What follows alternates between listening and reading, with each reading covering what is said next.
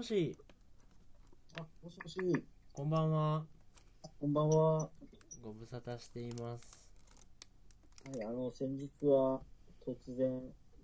お電話をしてしまい、すみませんでした。いえいえ、とんでもないです。ありがとうございました。いえいえ、何の お役にも立ててないんですけど。そそちらの方どうですか？あの、寒いですか？そうですね。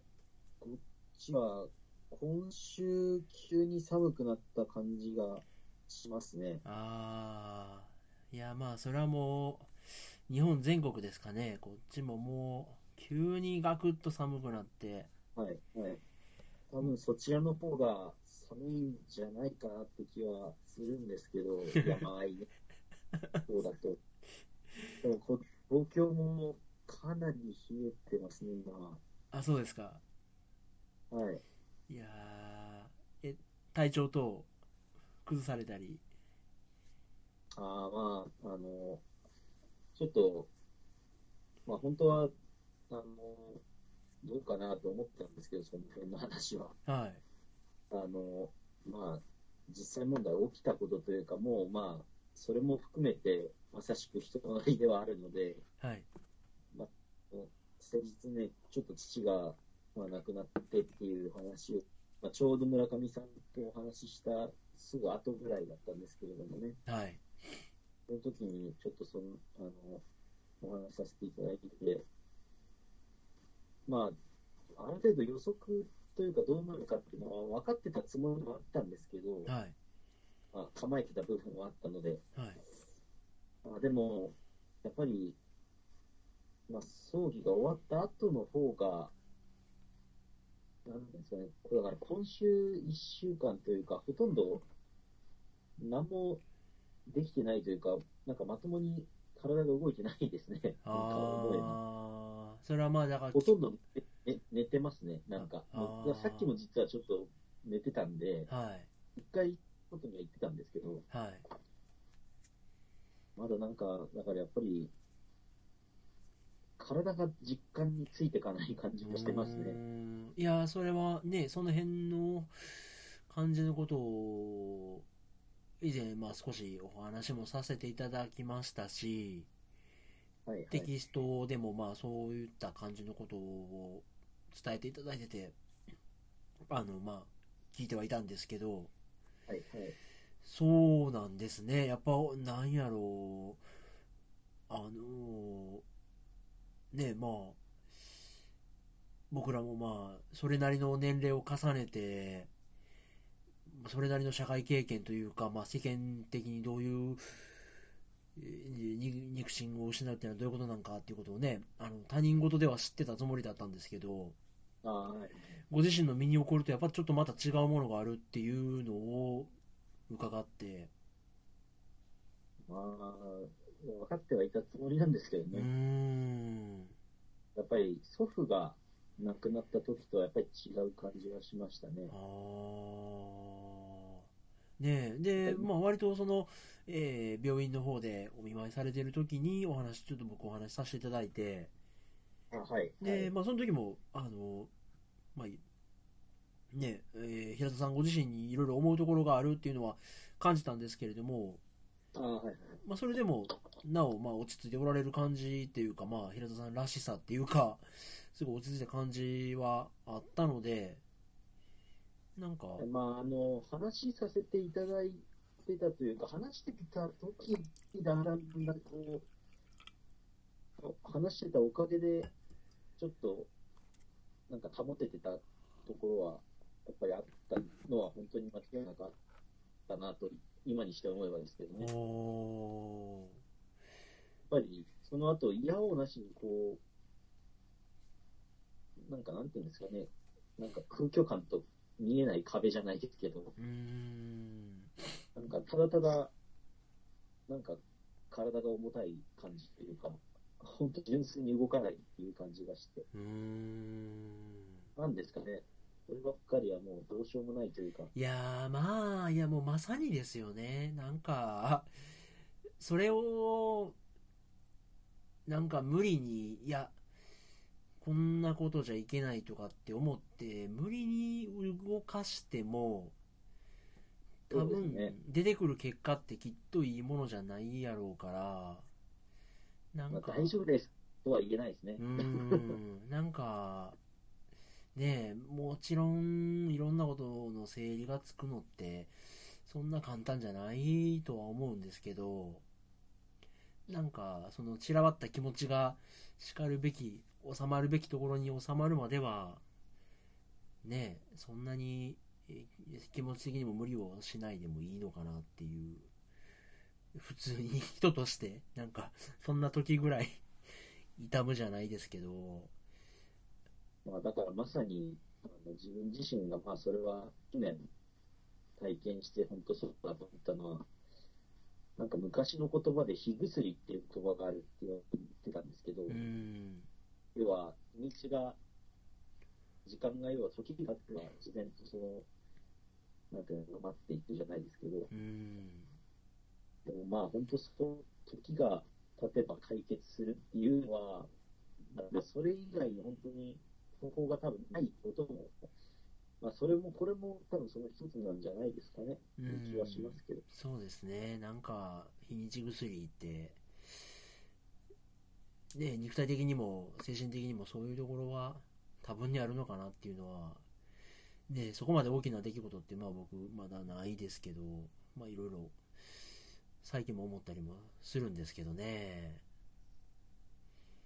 なんか肉体でも精神でもなく、単純に本当に動かされ動かせない何かが、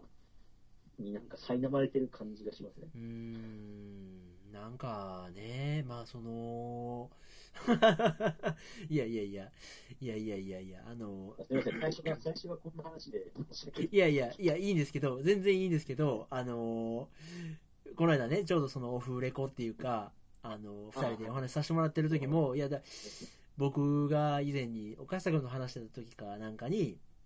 いやもうどうしてももう僕はもう話す言葉とか、生き方に軽さが出せないみたいな話に、すごい平田さんが共感をしてくださったっていうエピソードを伺って、はい。まあまあ、そのなんか、軽さが出ないコンビが、こう、がっぷり4つ組むと、まあ、なかなかヘビーな話になるな。いきなり、多分出ない、そうですね、軽さが出ないゆえんは分かっていただけたかと思うんですけど。そうなんですよね。で、なんかまあちょっとそれのことがよきって、まあ僕自身もまあ、そこまで親父といい関係を築けた、えまあ親子関係ではなかったので、まあなんかそういうものっていうものに、なんやろうな、パキッと、えー竹を割ったような解決策が出ないまま、話が宙ぶらりんになった時って、まあ、割と結構やるせないんやろうなとか、なんかまあまあ、そんなことも思ったりもするので、まあ、まあ、でも、多分ですけど、こう、なんか、人に響く歌とか作品を作れる人たちって、きっとこういう気持ちなんかを多分、こう、うまく消化して、そういうものを当てはめてで、きっと評価されるんだろうなっていうのは思いますね。そうですね、なんか、まあ、エネルギーをこう、形にするうん。まあなんか、まあベタな話なんですけどね、あの詩人の中原中也が、汚れちまった悲しみにって歌ったのの、バックボーンとかもなんかね、いろいろドキュメンタリーで掘り下げられたりはしてるんですけど、やっぱその、彼自身の背負った深い悲しみみたいなものが、やっぱ根底にあって、それをどう普遍化するかっていうところに、詩人としての手腕があったわけで、やっぱその、根本にはね、人間一人のこう辛さとか空空虚さみたいなのは、それぞれ抱えてて、まあそれは変わらないっていうとね、えーなんかあれですけど、そういうのはやっぱそれぞれ人それぞれあるんやなとかって思ったりもしたんですけど、そうですね。まあ、その、し、ちょっと話が、その、本、書の方に行ったんで、そうですね、この間、レコメンドと言いながらなんか音楽の話ばっかしてたなと思ったんで、はい。その本で言うとですね、まあ、あの、宮沢賢治っていう話はしましたけど、はい。それこそ寺山修司の作品って結構引くものが多くてですね、自分自身にとっては。おー。もう絶版になってるのかもしれないですけど、まあ、有名なのはなんか、小小生を町へ出ようとか多分有名なんですけど、はいはい。あの、走れハイセイコーって昔、ハイセイコーって馬が、競馬が、競馬の馬がいたんですけどね。はい。要はそのハイセイコーになんかなぞらえて書いた、まあ、エッセイというか、本があありまして、はい。で、その本当最初の数ページが、まあ、なんて言うんでしょうね。短歌、長い短歌というか、まあそういう感じの文になってるんですけど、はい。いやまあ本当、まあいろいろ、その中でもいい言葉はあるんですけど、やっぱ一番覚えてるのが、なんか振り向くな、振り向くな、牛には夢がないっていう言葉があるんですよね。はい。うーん。でだだけど結局また振り返るっていう、要は、もうそこにハイセイコーはいないんだけど、また振り返るみたいなことを言っていて、で、その、まあ寺山修司のそういう、なんていうか、哀愁感がある言葉っていうのがすごく、まあ、響くものがあって、なんか手元に何冊かあるんですけど、寺山修司の本っていうのは。ちょうどあの、1回目、あの、初めて三国に行った時の、あの、桃山台の、あの、居酒屋とか小料理屋のおおいちゃんと話した中でもその寺山修司の話が出てきて、あの、なんだっけな、マッチするっていう文から始まる寺山修司の言葉があるんですけど、はい。まあ、まあ、身にするほどの祖国はありやっていう、要は身を捨てるほどの祖国はあるのかっていうようなことを言ってる文なんですよね、それは。うんまあ、なんかだから、なんていうんですかね、まあ、こう、こううまく言葉にはできないですけど、こう、なんか未練、未練正しいっていう言葉だけでは、なんていうんですかね、収められないような感じのすごい言葉にしてる方で、うーん。すごく惹かれるものがやっぱりあって、そうか。えー今、ちょっとググってみたんですけど、はいはいはい。あのー振り向くな振り向くな。後ろには夢がない。ハイセイコーがいなくなっても全てのレースが終わるわけじゃない。人生という名の競馬場には次のレースを待ち構えている100万頭の名もないハイセイコーの群れが朝焼けの中で追い切りをしている地響きが聞こえてくるってこうなんか あの僕競馬全然しないのであのこのリアリティがそこまで伝わらないんですけどあそう自分も競馬をするわけじゃないんですけど、でも、その前の文とかも、要はいろんな人の思いを、なんていうんですかね、ハイ成功っていうものが、うーんいいとか悪いとかじゃなく、こう、関わっているっていう、まあ、それはフィクションだと思うんですよね、あれは。うーんなんかそれって多分、ずいぶん前に、あの、新幹線、九州新幹線があの開通した時に流れた CM あったじゃないですか。あの、新幹線に走ってるのにみんながその人から手振ってる。はいはいはいはい。マイ、マイヤー、何やったっけ？なんとかマイヤーみたいな。ああ、そうです。マイヤ平沢ですかね。ああの、で、ああの CM がなんかすごく心を打つのは、多分、あれも、まあ勝手に自分でこう考えた言葉ですけど、なんかこう何気なく通る場所でもああやって、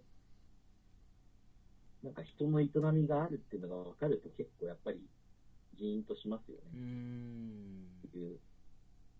なんかやっぱそれでやっぱり、その、生きてる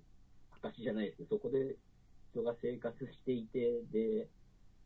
なんかあれよく覚えてるのが、その撮ってる側の人たちっていうんですか、はい。なんかカメカメラクルーとかが、なんかそんなにこう感動しそうな感じな人たちじゃない人たちが、なんかすげえすげえって言いながらずっとカメラ回してて、うーん。で、あの運転手さんは、なんか世界で一番幸せな運転手ですって言って、走らせてたっていうのがすごい、まあ印象に残ってるんですけど、そうですね、なんかこういうドラマ、ごめんなさい。ねえ、そら、まあ、ダービーバー馬一頭にもいろんなドラマが乗っかって、まあね、そこを描くのが作家の想像力ですけど、まあなんかいろいろ思うことは ありますね。いやね、まあ、でぐいっとハンドルを切るようですけど、はい。なんかそういういろんな ドラマが街に、あ詰まった街に行ってこられたお話を伺えたらと思うんですけど、はいはいはい。あの、前回予告で、予告的におっしゃられてた、あんこう祭りにあ、そうですね。行かれたっていうことで、はい。で、まあその、当日僕、まあツイッターでタイムライン眺めてたら、それこそ長野さんが、あれ、プライベートで行かれた、お仕事で一応行かれてたんですかね、長野さんは。は一応そのガルパン親善大使みたいな確か役職についてるはずですね、あの方は。ああ。だからそれでかな、始まるよ、みたいな感じで、そうですね。ステージ前のこう、セルフィーみたいなの上がってたんですけど、まあ、それこそおびただしい数のを、あの、あれ、え、あの人たちはなんて言うんですか？ガルパンファンはガルパンファン、ガルパン、ガル、ガルパンおじさんなんですか？あまあ、っていうのがやっぱり一番言われますね。多分、あれ、多分なんでそうなるかっていうと、多分年齢層高いんですよね。多分他の相手のよりも。ああ、でそうなんれかそれの、いや、それの理由が、まあ、ちょっと、じゃあちょっと時系列が逆になっちゃいますけど、じゃあちょっとその、あんこう祭りの話からじゃあするとですね、な。はい。まあ、そもそも、あの作品自体が、まあ、要は、戦車が、まあ、なんでしょう、お大きい、その題材になってるじゃないですか。はい。やっぱり、ミリタリーが好きな人、まあ、いわゆるミリオタと言われてる人たちって、結構やっぱ年齢層高いんでねああ、アニオタよりももうちょっと年齢が高いミリオタっていうのは思い。ますね。あ多分、自分なんかよりも高い、あの、それこそだから、本当に、なんて言うんでしょうね。秋葉原が電気街からそうオタクの聖地的なものになっていった要は、そういう、そういう頃を知ってる人たちの世代じゃないですかね。40代とかから上の人たちっていうのがね、あそうなん40中や盤とか方が多いんじゃないかなって気がしますね。え、逆にガル、ガルパンオタっていうのは若い人ってあんまいないんですか？いや、でもところが要は、それがどんどん要は広がっていった結果、例えば、あの、まあ、あのお祭りで言うと、最初の年、まあ、あの、あんこう祭りっていうもの自体は、その前からお笑いやってたんですけど、はい。最初にその、あんこう祭りとガールズパンサーが関わった時っていうのが、確か2012年か、12年ですね。だからアニメが始まる年に、そのトークショーをしたんですね。でそしたら倍の人が来たんですよね。あ人が6万人来たと。おでまあ、要はそこから本当、ネズミ男式に増えていくんですけど、で、一応今年、公式発表は、13万5千人ってことになってるんですけど、ー13万すごいな。ただそれ、おそらくそれ以上来てるだろうっていう話があって、あー。で これなんでかっていうと、まあ、それ、実は、あと、また後でお話できればと思うんですけど、その、喫茶ブロンズっていう、まあ、一個その、なんて言うんでしょうね、有名なきお店があるんですけど、その、映画の中でちょっとちらっと出てる店があって、はい。あ、そうですね、劇場版見ていただいたと思うんですけど、その、その中でも一瞬だけ映ってるんですけど、はいでその方と話していた、やっぱり、なんか大人の事情でって言われてたんですけど、まあ、どうやら15万人を超えちゃうと、その、あれってあそこの、その写真で写ってた場所っていうのが、その、あの、マリンタワーっていうところ、まあメイン会場の下なんですね。はいで、そこだけじゃなくて、その裏っ側の、なんていうの、商店街が何個か繋がってる場所があるんですけど、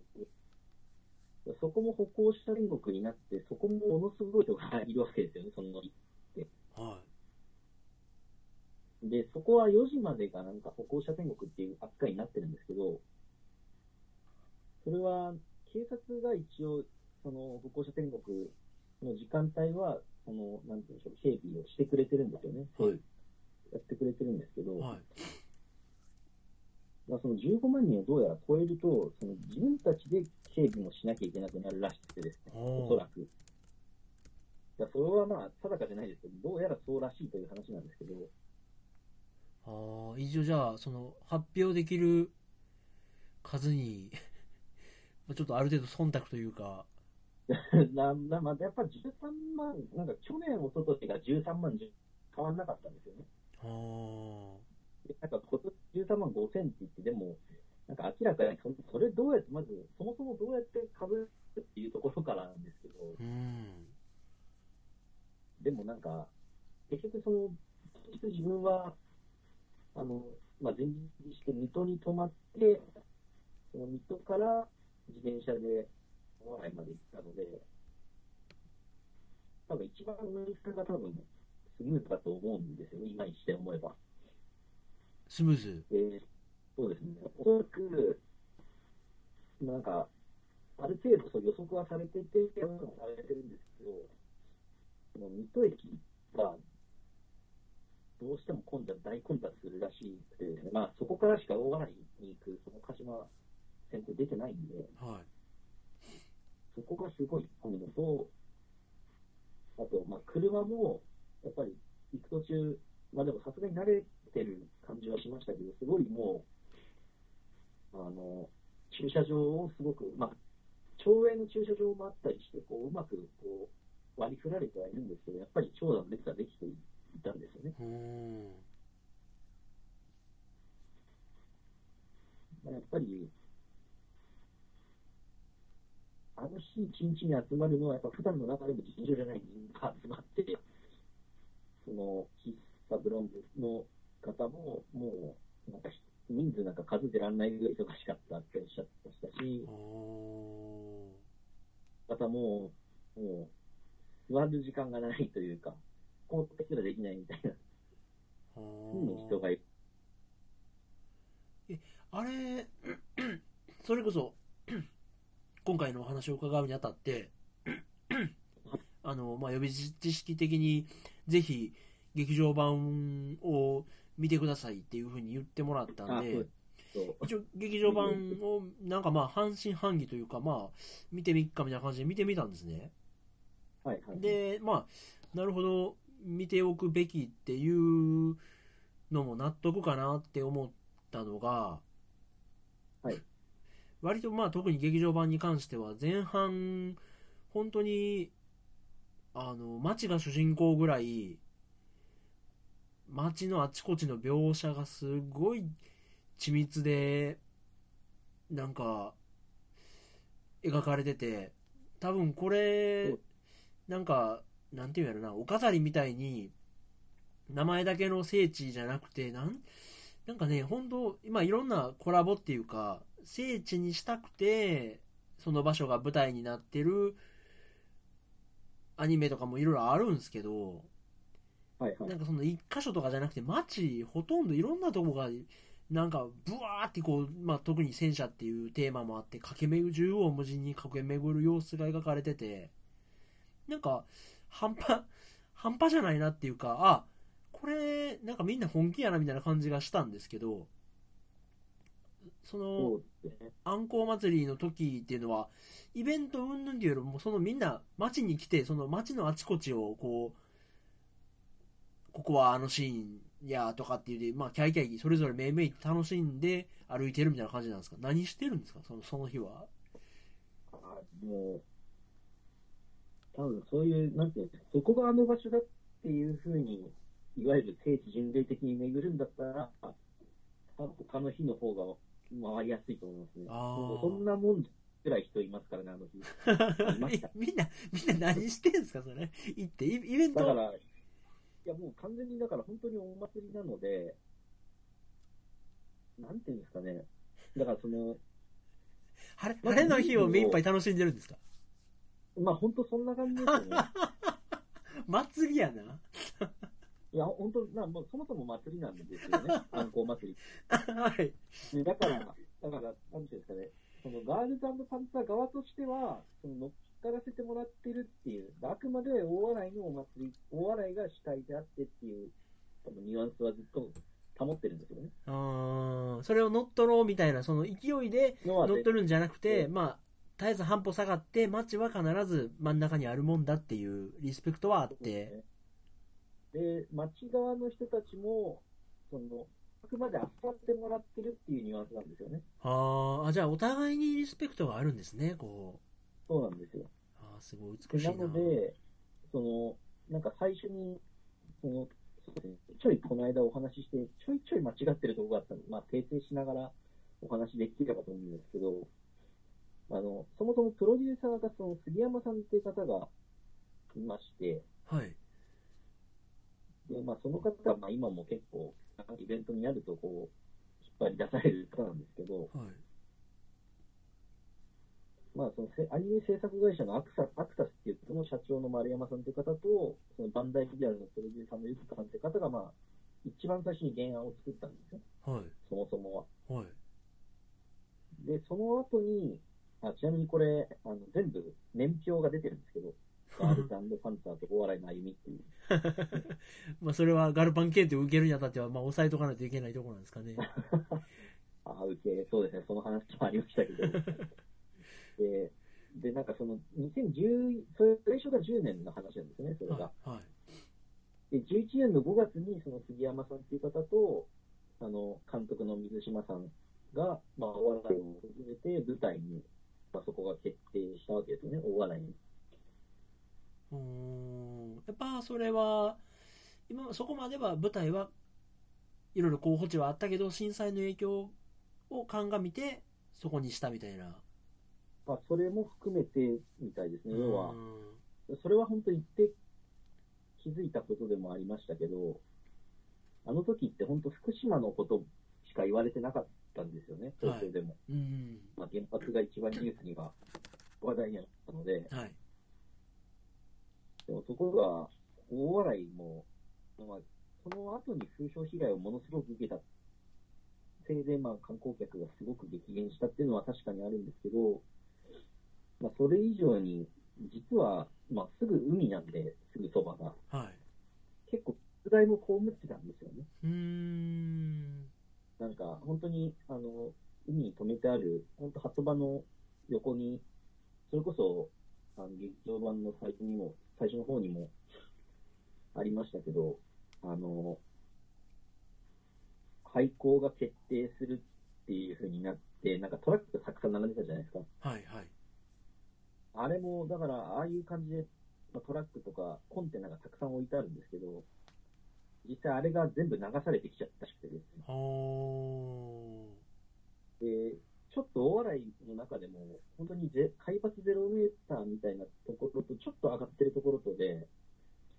やっぱり被害の度合いが違ったようでう。だからうちは大丈夫だったけど、向こうの方は、その玄関に船が突っ込んできたとか、そのん。コンテナが突っ込んできたとか、怖いな。そのその喫茶店なんかは、すぐ隣が、まあ、あの、町役場なんですけど、役場の本当、横にも、船がここまで来ましたって3メートルぐらい来てるんですよおね。ー。歌うれしくらいをしているらしくて、したしてしまったらしくてね。まあ、あの、そ、それで、なんかそんな話してて、ちょっと思い出したのは、その、そこにいたかの話でも、レオも思い出したんですけど、なんかそれこそ大笑いの奇跡って言われてたことがあって、その、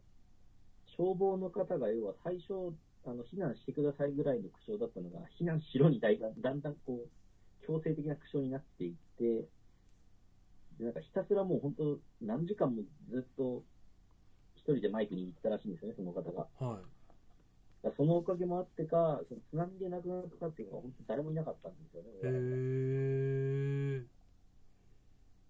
ー。だから、そんだけ実害は被ってたんですけど、全部その話題とかニュースとか、要は支援するっていうのも全部も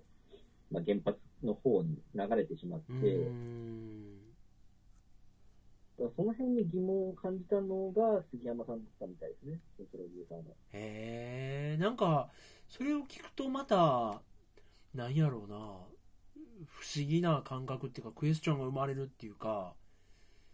はいはい。劇中でその、なんていうんやろう、被災したっていうことのニュアンスって一切込められてないですもんね。まあ、出さないですね。すごいな、そこもなんか、監督、水島さんも、やっぱあえて言わない、その無言のメッセージは至るところに出してます。お涙ちょうだいにしないっていうか、そうそうです、そうです。安直にこうね、なんか、あの、被害者だっていうメッセージを発信して、かわいそうでしょとかっていうことは、本編では一切描かれてないですもんね。そうだからその辺のことも言ってはいないですけど、まあ、やっぱり何回も見てるとなんだんだん感じてくる場所があるんですね、そ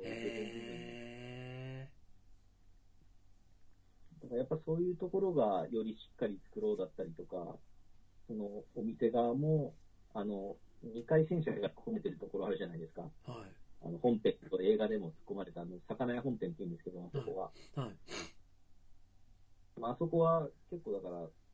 その曲がり町商店街ってあのところ、あの部分は言うんですけど、そこのまあ、一番その大里さんっていう方が、そこのまあ若大将というか、でその方がまあかなりそのイベントなんかもこう、その商工会の青年部ということで、こう引っ張ってる方で、だか。らもう本当にそうやってどんどん壊してくださいぐらいに言ってる方だったんですよね。うーん。だ最初はそうやって協力的な方がいたおかげで、だんだんだんだんその後追いでもダメだよじゃなくて、後追いでもいいよって言って広げて、そのパネルが置かれるようになったりとかっていう風にして、で、今度パネルが置かれて、で、もともとそうやって、なんていうんですかね、聖地巡礼じゃないですけど、そうやって言った人たちが、今度そうやってお笑いの商店の人たちとかと話をした結果、あアニメファンも悪い人じゃないんだっていうことが分かって、で、今度そうやって来た人たちも大笑いっていう街自体に魅力を感じて、そこがまず広がった一つですよね。うん。いやーなんかね、ちょっと商売系っていうか、そういう視点から言うと、今なんか、あのーこれだけいろんな情報が出回ってるので、なんかその、一期一会じゃない、なくなってくるんじゃないかみたいなのをちょうどまあ今日やったかな、なんかネットで見て、その今までやったら一回来て、一回来てもらった人に精神誠意をおもてなしをして、なんか楽しんで帰ってもらうっていうのが観光地の、観光地の、まあ、仕事のやり方やったんやけど。なんか別に一回でその過剰なサービスを提供することが観光地の仕事じゃなくなってきて、なんかまた来るねみたいな、なんかもう一回来た時にただいまって言えるような関係性を築いていくことが、これからは観光地はまあやっていくべきっていうか、まあそういう風に変わっていくんかなみたいなことを言ってるのを見て。なんか、あ早くもそんなことが できている人がいるっていうのは、なんか、それはなんなんやろな。確かにね、そういうバックボーン、うん見過ごされてるところに着目してもらったっていうワンチャンはあったんですけど、はいはい。そこでつながりを本物にしていったっていうのは、他ならぬお笑いの人たち自身だったわけで、そうですね。そこのオープンマインドの感覚っていうのもなんかすごいいいですね。まあ、それと、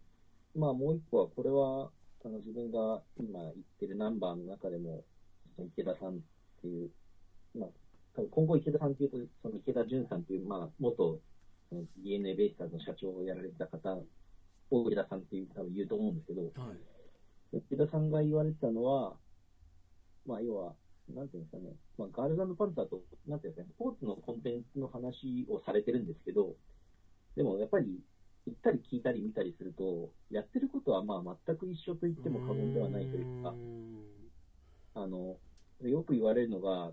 その魔法はないよと。もう地道に一個ずつ潰していくしかないと。なんか高いデザインのグッズがあったら、いや、これダメでしょって言って一個一個変えて、いいのに変えてったりとかう、ん。で、例えば、その、まあそういうふうに一個一個やっていくっていうのもそうですし、あと、その、根回しをちゃんとしておくことが大事っていうのは言われるんですよね。根回しっていうのは、まあその、池田さんの場合は、要は、こういうことやっていけるかなって思ったら、まずちゃんとその野球機構って規則をちゃんと読むと。うん。で読んで、ちゃんとここはどうなってるんだっていうのをちゃんと知った上で、その何でもかんでも、なんか改革だって言って無理やり変えるじゃなくて、ちゃんとそういう根回しを丁寧にやっていく。だから魔法みたいに一発でボンと変わるっていうものはまあないという話をされてて、うん。でまあ、まさにそのガールズパンツァーの最初も、その、まあ、プロデューサーの方が水島さんに話を振って、で、その後に、あの、まあ、関根さんという方が音楽プロデューサーにいて、その、そもそもその関根さんという方が、その大笑いの、じ地元が大笑いだったんですよ。うーん。だからそれがよりこう、まあ、そのお店も実際あるんですけど、その関根さんのお店っていうのが。で、その方と、であの、マイワイ市場、隣になんか、でっかい市場あるんですよね。そうのん。タワーの横にあるんですけど、うん。今、今、シーサイドステーションってなってた一個がそのマイワイ市場って言うんですけど、その時和さんっていう方がその代表されてて、で、その時和さんっていう方が一番、なんていうんですかね、その、大笑いとガールズパンツァーの、まあ、中間役っていうんですかね。うーん。なんかあるとその方を通してっていうんですか？へえ。そういう立役者みたいな人がいてはったんですね。そうですね。だから本当それまさに根回しで、先にだからそういう話を全部、次こういうのやって、実際ここをこうやって撮って、で、その魚屋本店なんかは突っ込むけどいいですかみたいな話もして。で、だからもともとやっぱり観光地なんで、そういう、まあ本当正直な、その細かくいろいろ、本当いろんな本に散らばってるんですけど、そういう話が。まあ要はその時、本当にもう震災の影響っていうので、もう完全にどうしようもないみたいな気持ちになってて、本当に、まあ、一つは、もう何でもいいからすがりたかったっていう方も、の気持ちもあるのと、まあもう一個はやっぱ面白そうだから、じゃあ、いくらでもそういう使ってくれていいよって言ってた、言ってくれた方がいて。で、そっから商工会とかに話が行って、で、こう勝手に応援する、勝手にガルパン応援だみたいな、そういうは、その中でのその動きというか、その商工会の中でも、今でもなんか2週に1回こうイベントやるときは話したりとか、グッズ作るときは話したりとか。まあ、要は必ずそのオフィシャルを通すようにしてるんですよね。うーん。で、なんか要は、それも最初の方は、こう勝手に作っちゃったけどいいかなって言って、時和さんとかに話が行って、まあ本当は許可取んなきゃいけないけど、じゃあ先に、まあ、今度やるときは言ってねって言って、ちゃんとオフィシャルの許可を通してからまた、そういうのも一個ずつ全部。だから今、世に出てるものっていうのは必ず、このガールズパンツァープロジェクトって GPP か GUP かなんかそういうロゴが必ず入ってるんですよ、どっかしらに。っていう、そういう根回しっていうんですかね。だから多分勝手にそう広まったってわけじゃなくて、その何か一個でも欠けてたら多分そうはなってなかったと思うんですよね。先にそう、ちゃんと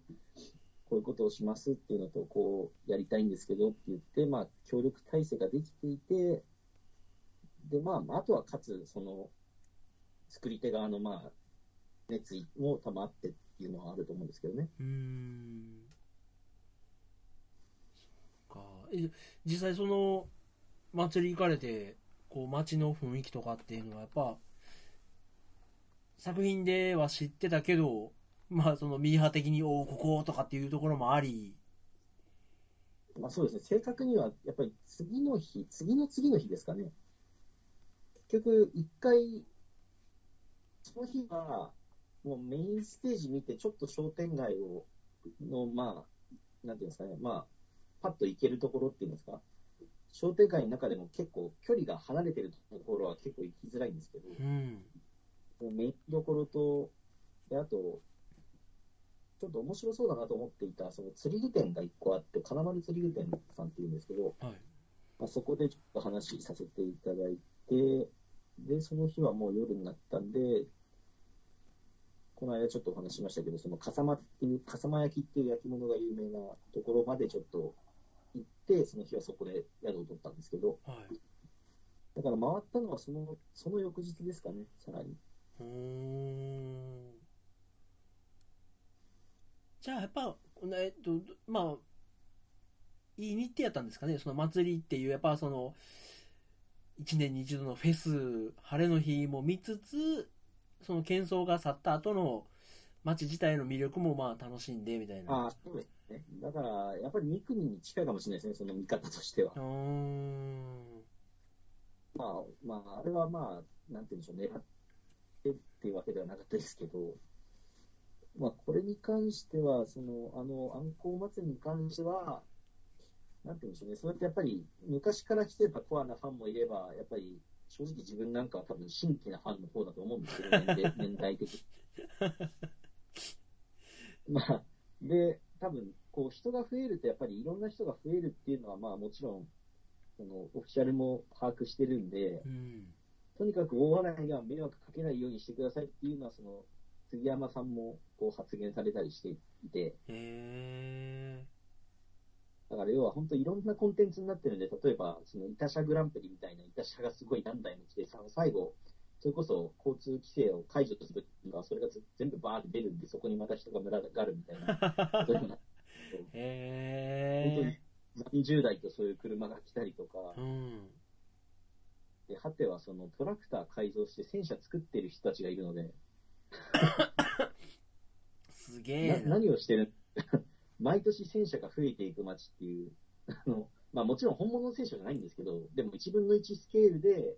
そういう擬態もちゃんと作ってっていう人たちが何個か団体があるんですよね。へえ。お笑いの会社と、あと多分1分の1プラモデルを作る会みたいなのがあって、トラクターで作ってんですか？なんか要はその大元はトラクター、要はエンジンとか、そういう機構部分っていうんですかね。はい。要は戦車そのものを、まあ、ゼロから作るのはかなり不可能に近いんで、はで、そもそも今残ってる戦車っていうのはほとんど日本にはまあないわけですよね。世界探しても世界でも本当数台しかなかったりするんで、い。ほで、だから、あ、そうですね、それもちょっと、ちょっと順序があれですけど、いろいろになっちゃいますけど、やっぱりその、飛行機っていうのは、この間お話ししたように、そのレッドブルのエアレースみたいに、いろんな人が見てもやっぱ飛行機飛んでるのすごいっていうのは感覚的にわかると思うんですよね。う。はい。速いし空飛んでるみたいな人間のその根源的な欲求というか。はい。でも戦車は、やっぱりもう、そもそも戦争のその戦うもの目的の道具じゃないですか。はい。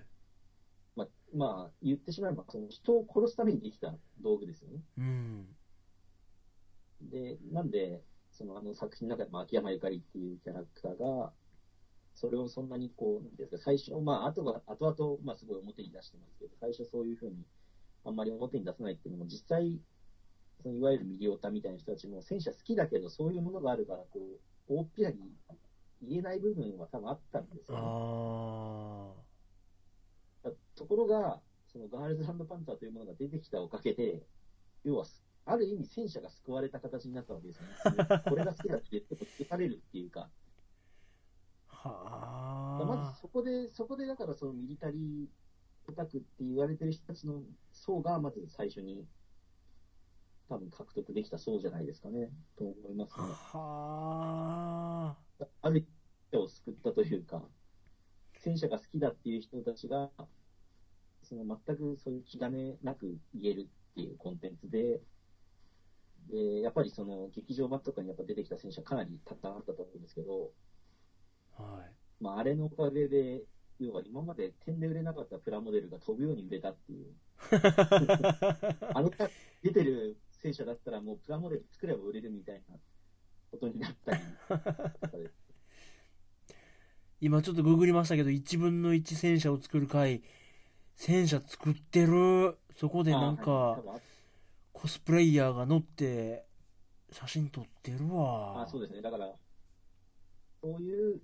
部みたいなのもありましたね。その、だ要はそれで、要は戦車を作る人たちがいて、それに乗るコスプレイヤーがいて、で、いた車の人たちがいたりして、でほんそうなってくるともう、膨らみますよね。すげえなへ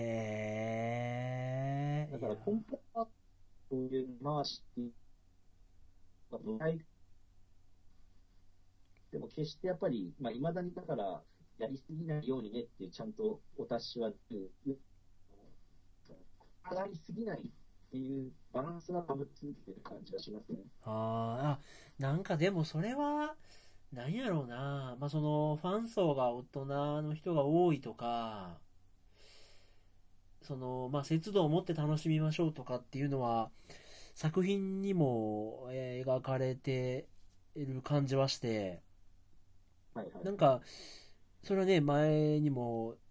お話しさせてもらったんですけど、ガルパンって、ガールズって言うてもうてるから、まああでね、まあ一応まあ、なんていうんですか、キービジュアルとかは女の子がバーンってフィーチャーされてたりするんで、あの、膝上スカートの、なんか、めっちゃ萌えかと思ったら、劇場版なんか全然萌えの要素ないっすもんね。なんか、そんなになんていうのな、なセクシャルな感じを全然前面に押し出してない感じとかも含めて、なんか、節度を持って、こうなんやろうな、節、うん、ファンサービスっていうのよりも、なんかもっとプライドとか、なんか純粋さみたいなのもすごい感じるような作りでしたね、なんか作品が。まあ、まあ、まさに唯一多分、そういうシーンが劇場版にあるとしたら、まあ、あの、入浴シーンくらいなんですけど。ああ、そっかそっか。あれはでもあれも制作陣からすると、まあ女子高生がそういう競技をして、汗かいたまんまいたら嫌でしょみたいな。あー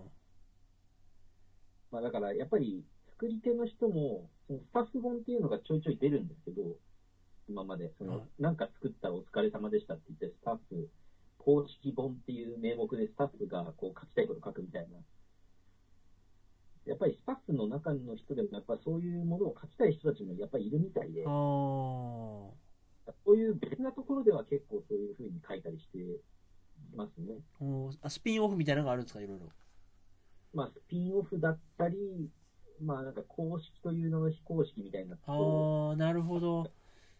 うにやりましたなるほどみたいな。あー本丸としては、こう、節度を持ってるけど、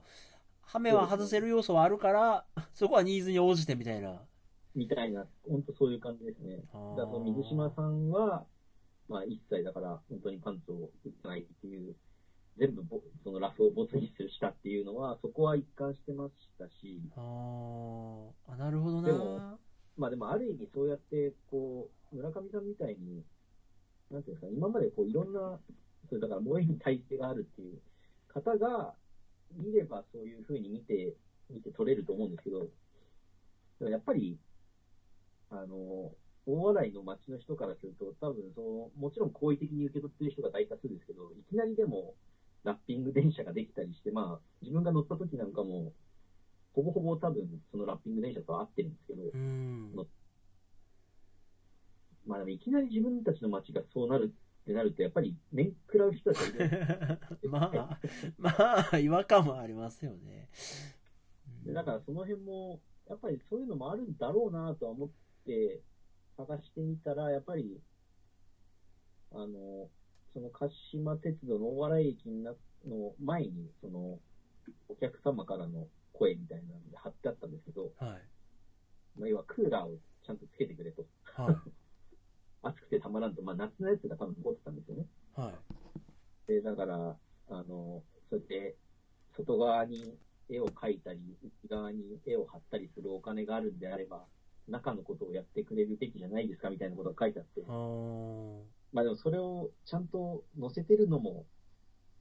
さすがだなというか、うん隠さないうん。だから、一貫して言えるのは多分そういうスタッフの動きとか、そういうのも全部、その、まあ、ガルパンギャラリーってその、前は市場の隣にあるんですけど、うんあ、上か、上にあるんですけど、だから、歩みなんかも、今までこうだったよっていうのが、要は、包み隠さず全部出てるっていうう、ん多分そういうテイストも、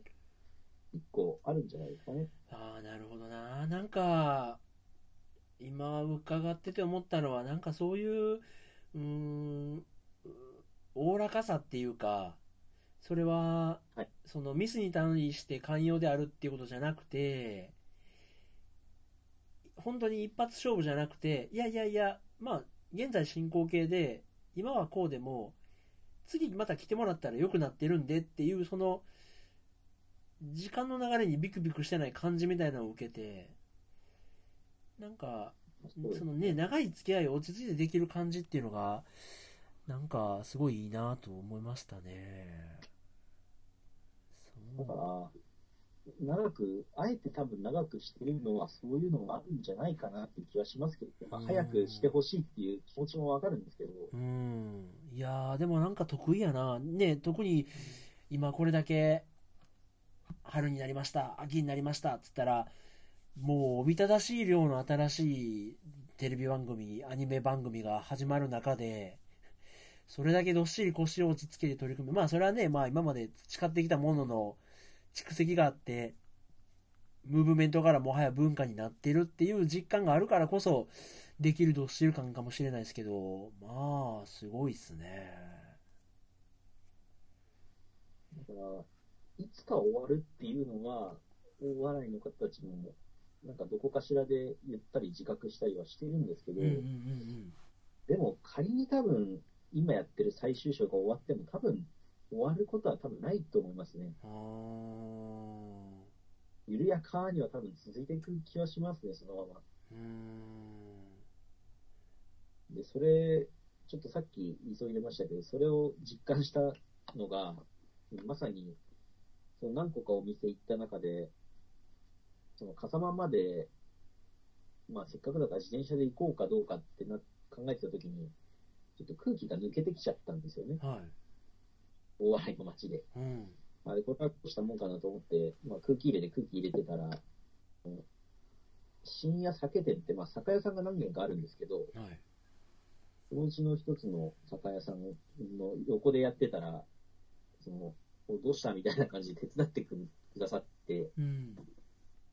で、まあ、しまいには、その、奥さんが出てきて、アンパン、アンパンが、パンもらって、そうですね、クリームパンみたいなのもらって、コッペパンまでくださったんですけど、わざわざ。だからそういう温かさはやっぱあるんですけど、で、その、そうやってる最中のその中で、まあ一人、全然多分地元の方じゃないであろう方が通りかかって、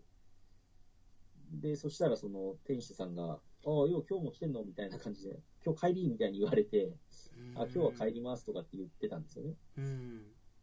あ、だから、もう明らかにだからそのファンなんですよね。うん。ファンで、おそらくその、その先に大洗ホテルとシーサイドホテルってもう大きいホテルが2館あるんですけどう、ん。で、あ、もう知り合いぐらいになられてるんですねって伺ったら、だっていつも来てるもんとかって言っても、顔を知ってるぐらいになってる人たちが、まあ、一人二人じゃないんですよね、もう。で結局自分がそんな日か後に来た時も、そのブロンズっていうお店はかなり有名だし人気だお店なんで、結構、まあお客さんがいて、うん。でもう、やっぱり、もう皆さん、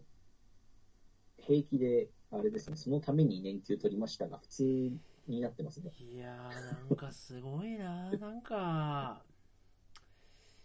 ね僕ももう欲しがりなんで、いろんなことが羨ましいなと思ってしまいますね。なんか、すごいなそれだけね、はい。まあ、なんやろう、まあ地元の方もそれだけ来てもらえると嬉しいでしょうし、それだけこう足しげく、あそこに行こうって思うファンもなんかちょっと羨ましいっていうか、そんなに夢中になれるもんが見つかってよかった。い やいいなとかって思っちゃいますね。まあ、やっぱり、結構、そうですね、なんか、自転車に乗っってそうしてたりすると、なんか自然とそういう温かさっていうのは受ける機会は結構あるんですけど、うん。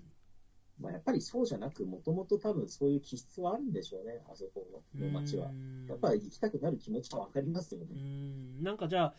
ね、もし、イフですけどね、やっぱそういう監督とか制作陣の思いがあっても、一歩間違えればっていうか、お笑いの人たちのウェルカムな態度がなければ、今日のこのムーブメントみたいなのはなかったかもしれないですもんね。いや、本当にだから何か一つでも欠けてたら多分こうはなってないですようー。ん、そうか。なんか、ね、あの、今日1時間ずつ収録できたらっていうことで、あはい。あの、前半の最後に伺えたらと思うんですけど、はい。そのガルパン検定っていうのは結果がもう出たんですか？あ、えっと、まだ出てないあですね。出てない送られてくるみたいですけど、多分1月か2月に多分結果来る。そんな結構かかることないや。それ、受けはった時は手手応えとしてはあったんですか？えっと、一応その初級と中級、まあ戦車長クラスと隊長クラスっていうのがまあ初級中級ので分かれてたんですけど、まはい。あ、多分初級の方は、多分ほぼほぼみんな多分分かってるぐらいの結構簡単な方だったと思うんですよ。いや、もうその、オタの言う簡単はもう分からへんけど。いや、でも言って自分もだって今年こう詳しく見始めたぐらいで、まさか検定なんて受けると思ってなかったんで、はい。でもな不思議とこう、何回か見てると、自然と頭に入ってくるんですよね。まあまあまあまで、だからまだここ、その初級の方は、まだ大洗のことはそこまで出てなかったんで、あ。はい。まあ、なんなら多分、本当9割方はできてんじゃないかなっていう感じはするんですけど、多分結構そうやって言ってる方多かったと思うんですよ。うーん、まあ逆に言うと、まあまあ、そそれはそれでよくできてますね。さらっとアニメ見とけば、そのちゃんと初級のライセンスはもらえるぐらいの難易度にしてあるんや。で、まあ、こう中級になると、まあ結構レベルが 難しくなりまして、はだそれこそ、戦車の話、まあ、そのその戦車自体の、例えば、あの、まあ、これでも、あの最終章なんであれですけど、まあ、ルノー FT っていう軽戦車が出てくるんですけど、その軽戦車の重量が何トンかみたいなあ。のがあったりええー。4択とかですか？とか、4択ですね。はあ。だそのだんだんこう史実とかが混じってくるんですよね。ドイツ軍と史上初の戦車戦を繰り広げたそのドイツ戦車は次のうちどれとか。で本編見てるだけじゃ分かんないことをそっから踏み込んで好きだったら抑えてるでしょっていうようなとこまでそうですね。でだから、それこそキャラ誕生日とか、あ さすがあに、まあだから、正直、キムの誕生日とか、そういうの覚えるのは、そこだけなので、うん。そこら辺を出されるときついなと思って、多分こっちはなんか7割ぐらいじゃないかなって気がする まあね7割はできたんや。いやでも多分これも、できてる人たちは、ほぼほぼ多分満点を取っていくと思いますね。まあまあまあね。まだ、まだ予測の範囲内ではありまして、難しいだろうと思ってましたけど、ああそうなんや。多分だってこの先行ったら、きっとそれこそ、あの、大洗町の、もう今やってる大洗町のイベントって、イベントが多すぎるぐらい大洗の人たちが、その、キャラの誕生日ってあれ全部自分たちでやってるんですよ、大洗の方たちは。おでそれで平日でも何百人集まっちゃうイベントになっていて、ん。で、だからその大洗の、例えば、あそこのお店の方の名前は何ですかみたいなのとかが平気で出るんで、ええさっきで言うと、そう、は時和さんの名前は時和何々さんであるみたいな。個人情報やいや、中級、中級でも出て、一個自分間違えちゃいましたけど、その魚屋本店は大里明さんなんですけど、フルネームで、その、どれですかみたいな。のそういうのも出ますね。もう、それが普通に出ますね、もう、もはや。へえだからもう、それはだって知らないと多分出ないです、そこまで来ると。それはあの劇場版でもはいなんか、あ、またうちの店がぶっ壊された新しく。建て直されてラッキーみたいなこと言ってる人いたじゃないですか。ああ、はいはいはい。あの人は、アニメキャラなんですか？じ実際の実名を当てられてるんですか？あの人は。ほんま。はあだから、あれは、あの方はアニメキャラなんですけど、い。まあ一応、その、あの、あの、まあそう言ってるっていう人というか、あの店自体は存在します。実在する店で。で、問題に出てくるのは実在する店の店主の名前。そうですね、いや、それ激やな。だからそうそういう人たちがやっぱ結局イベントとかも引っ張ったりとか、その缶バッジがあるんですけど、缶バッジ作ってる方も商工会の方だったりするんで、あ、そっだか。通称缶バッジ職人とは誰のことを言うでしょうみたいなとか。あー、すげえな。でで、だから唯一そのキャラとして出てきた唯一人が、そのさっき言った常盤さんが唯一、あの決勝戦、本編で決勝戦がある前に、そのカツをみんなで食べるシーンってあったじゃないですか。はい。覚えてますかね？あの、10話かそんぐらいで、はい。でその生徒会チームが、その行ったお店っていうのが、クックファンって実際、その時輪さんがやってるお店なんですけど、クックファンっていうとはいんかつ屋さんがあって、はい。時輪さんは唯一出てるんですよ。へ一瞬ですけどね。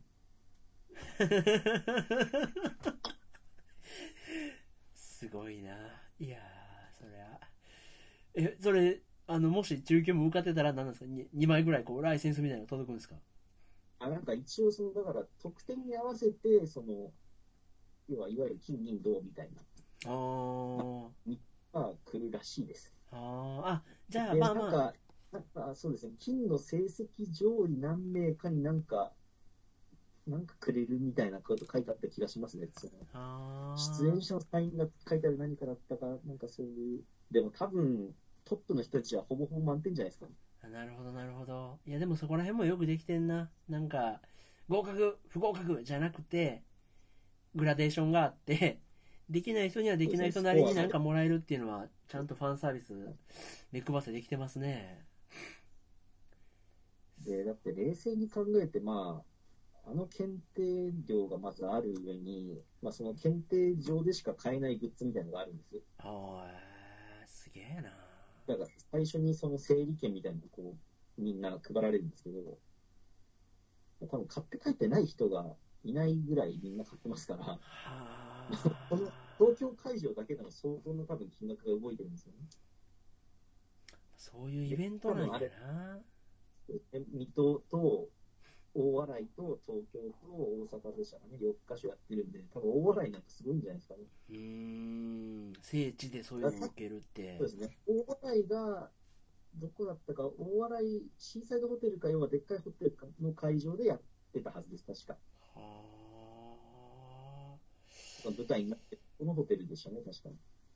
あ。いやー、ちょっともう考えさせられんな。だからもう本当に、まあ、結果、そのビジネスになってますけど、そのお金儲けやろうぜって言ってやってできてるもんじゃないですよね。ああ、まあ、そうやねんな。そこを間違えたらあかんねんな。やっぱ、そそのう、ですね。ど真ん中には本当、にうまく保ってますね。はい。うん、やっぱ面白い、おもろいやん、おもろいやんがないと、やっぱ人の心って動かないですね。でちょっとやっぱり、あの、やりすぎたイベントみたいなのもちょっとあって、その、なんていうんですか、ちょっと、なんかあんまりだなみたいな評判が良くなかったやつもあったんですけど、うん。やっぱりそれはもう目ざとく、その、あちょっとファン側も背筋主義というかそうですね、ファン側も気づいたら、やっぱ制作側もすぐ気づいて、